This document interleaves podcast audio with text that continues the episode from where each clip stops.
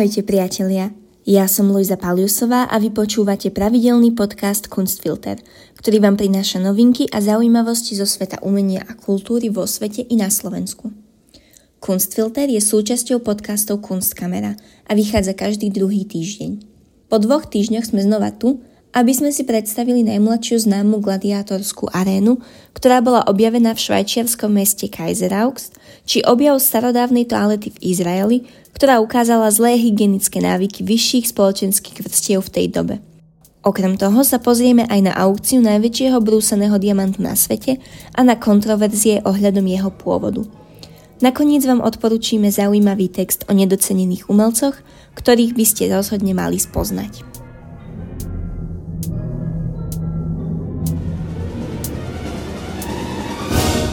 Neďaleko švajčiarskych hraníc s Nemeckom a Francúzskom leží mesto Kezraux, pomenované podľa antického mesta Rímskej ríše Augusta Raurica.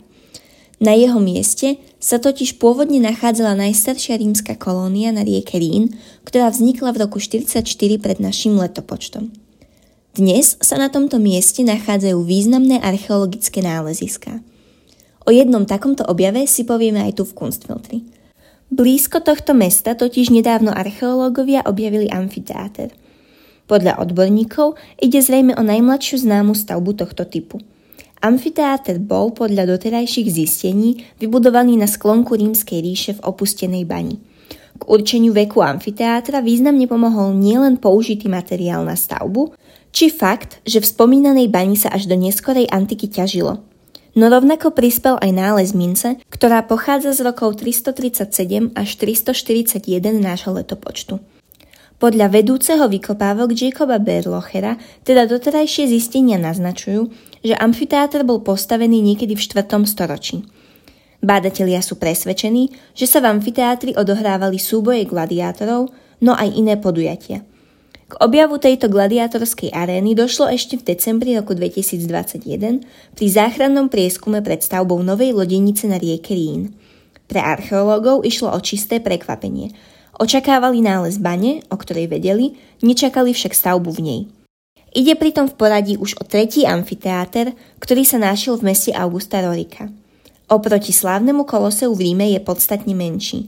Jeho pôdorys má rozmery zhruba 50x40 metrov, pričom arena v Koloseu dosahovala veľkosť 83x48 metrov. Umelecký svet sa najmä v dnešnej dobe hýbe a mení veľmi rýchlo. Pri takomto tempe nových diel, výstav či umelcov môže byť veľmi ťažké zorientovať sa a udržiavať krok s vynárajúcimi sa umeleckými hviezdami. Často sa preto stáva, že umelci, ktorí si zaslúžia pozornosť, ostávajú neznámi a v tieni. Webový portál Artnet preto pripravil článok na podporu niektorých takýchto umelcov. Otázku, kto je podľa vás najviac podceňovaný umelec, žijúci alebo už mŕtvy, položili 12 popredným osobnostiam v umení, kurátorom, riaditeľom múzeí a galérií, zberateľom či samotným umelcom, aby zviditeľnili aspoň niektoré mená, s ktorými by sme sa mali zoznámiť. Osobnosti z rôznych častí sveta tak vytvorili multikulturálny zoznam zaujímavých umelcov našej doby, ktorý by ste si rozhodne nemali nechať ujsť. Link na článok nájdete v popise tohto podcastu a my môžeme jeho prečítanie len a len odporučiť. Začiatkom minulého týždňa ohlásila aukčná spoločnosť Sotheby's predaj veľkého a extrémne vzácneho čierneho diamantu nazývaného Enigma. Ten bol v roku 2006 certifikovaný Guinnessovou knihou rekordov ako najväčší brúsený diamant na svete. Takisto je podľa Gemological Institute of America od roku 2004 najväčším diamantom v prirodzene čiernej farbe. Diamant Enigma, tiež známy ako Carbonado, bude hlavnou hviezdou aukcie v Dubaji už tento týždeň. Aukčná spoločnosť okrem iného tvrdí, že ide o poklad z medzihviezdneho priestoru. Nie všetci odborníci však súhlasia s tvrdením, že Carbonaro diamanty pochádzajú z vesmíru. Názov The Enigma je pre tento diamant obzvlášť vhodný, pretože, ako sa uvádza v tlačovej správe Sotheby's, jeho pôvod je zahalený rúškom tajomstva. Odborníci sa rozchádzajú v hodnotení, odkiaľ sa tento alebo akýkoľvek iný diamant Carbonado vzal. Takéto diamanty sú staré asi 3,8 miliardy rokov, sú mimoriadne vzácne a nachádzajú sa len v Brazílii a Strednej Afrike. Aukčný dom na webovej stránke predaja špekuluje, že by to mohlo byť buď výsledkom meteorických dopadov produkujúcich prirodzené usadzovanie chemických pár, alebo sa objavila z výbuchov supernov, ktoré vytvorili asteroidy s diamantmi, ktoré sa nakoniec zrazili zo Zemou. Na tieto tvrdenia majú odborníci rozdielne názory. Tim McCoy, predseda a kurátor zbierky meteoritov Smithsonian National Museum of Natural History, povedal, že je rovnako pravdepodobné, že diamant pochádza zvnútra Zeme, ako to, že pochádza z vesmíru. Okrem toho tiež poznamenal, že o vesmíre vieme oveľa viac než kedykoľvek predtým a nič podobné z vesmíru zatiaľ nevidíme. Na druhej strane Steven Haggerty, profesor zeme a životného prostredia na Floridskej medzinárodnej univerzite, je celkom presvedčený, že diamant skutočne pochádza z medzihviezdnych priestorov. Napísal, že neexistuje jediná vedecky podložená alternatíva k mimozemskému pôvodu karbonáda, pričom poukázal na celý rad fyzikálnych a chemických vlastností, o ktorých hovoril, že jasne demonštrujú genézu mimo Zeme. Tie boli predmetom štúdie publikovanej v časopise Astrophysical Journal z roku 2006, ktorá bola založená na infračervenej spektroskopii a preukázala medzihviezdny pôvod diamantu. Diamant Enigma sa predáva s odhadom 4 až 7 miliónov dolárov. V roku 2019 pri stavebných prácach odhalili stavební robotníci na promenáde Armon Hanatziv v Jeruzaleme pozostatky starovekej stavby. Privolaní archeológovia z Izraelského úradu pre starožitnosti zistili, že budova pochádza približne zo 7. storočia pred našim letopočtom a nesie všetky znaky bývania vyššej triedy.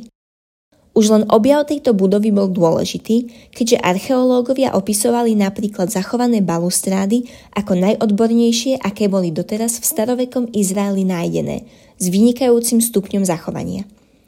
Okrem samotného bývania sa však v komplexe zachovala aj 2700 rokov stará toaleta nad žumpou, naplnenou fosílnymi výkalmi. Hoci sa to môže zdať ako nezaujímavý či dokonca nechutný objav, spracované zvyšky potravy sú veľmi dôležitým indikátorom života, ktorý pomáha vedcom dozvedieť sa viac o každodennom živote starovekých ľudí, o ich správaní či stravovacích návykoch. Toalety Armona Hanatziva tak predstavovali príležitosť na výskum hygienických podmienok, histórie chorôb či epidémií medzi vysoko postavenými obyvateľmi komplexu. Tím, vedený Dafnou Langudstel Avivskej univerzity, odobral 15 vzoriek starých výkalov a zistil prítomnosť 4 parazitických červov a ich vajíčok, konkrétne škrkavky, bičíkovca, hovedzej či bravčovej pásomnice a čerovca, čo naznačuje zlú hygienu obyvateľov komplexu. Zistenia poskytujú dôkazy o závažných zdravotných problémoch medzi hornými sociálnymi vrstvami oblasti, vrátane zakrpatenia v detstve, častých bolestí brucha, nevoľností, hnačky či iných. Bola som veľmi prekvapená, keď som videla stovky vajíčok parazitov, povedala Langut, pretože pochádzali z čriev vysoko postavených ľudí, ktorí tu žili. Keď bola Judea v 7. storočí pred Kristom pod asýrskou nadvládou, domorodí obyvatelia boli nútení obrábať nehostinný terén v snahe vyrábať olivový olej a víno pre svojich vládcov.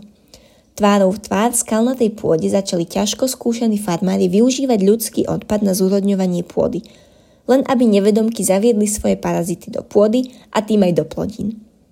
Zatiaľ čo samotná existencia ničoho takého vzácneho, ako je záchodová inštalácia, naznačuje, že aspoň niektorí starovekí Jeruzalemčania mali relatívne vysokú úroveň hygieny, uzatvára štúdia, dôkazy o vajíčkach črevných parazitov naznačujú pravý opak. A to by bolo na dnes všetko. Ak sa chcete dozvedieť viac noviniek a zaujímavostí zo sveta umenia, nezabudnite sledovať náš Instagram Kunstkamera. Pokiaľ ste tak ešte neurobili, môžete si vypočuť taktiež náš formát Pobásnenie, kde sa snažíme predstaviť tvorbu súčasných mladých poetiek a básnikov, či najnovší rozhovor podcastu Kunstkamera. Takisto si môžete vypočuť najnovší diel politikastu Silný výber či podcastu Hybadlo. Všetky tieto podcasty nájdete v ktorejkoľvek vašej obľúbenej podcastovej aplikácii. Budeme radi, ak nám zanecháte hodnotenie na Apple Podcastoch či na Spotify. Akékoľvek pripomienky alebo nápady radi uvítame na našom Instagrame alebo Facebookovej stránke. Počúvali ste podcast Kunstfilter. Budeme sa na vás tešiť aj na budúce.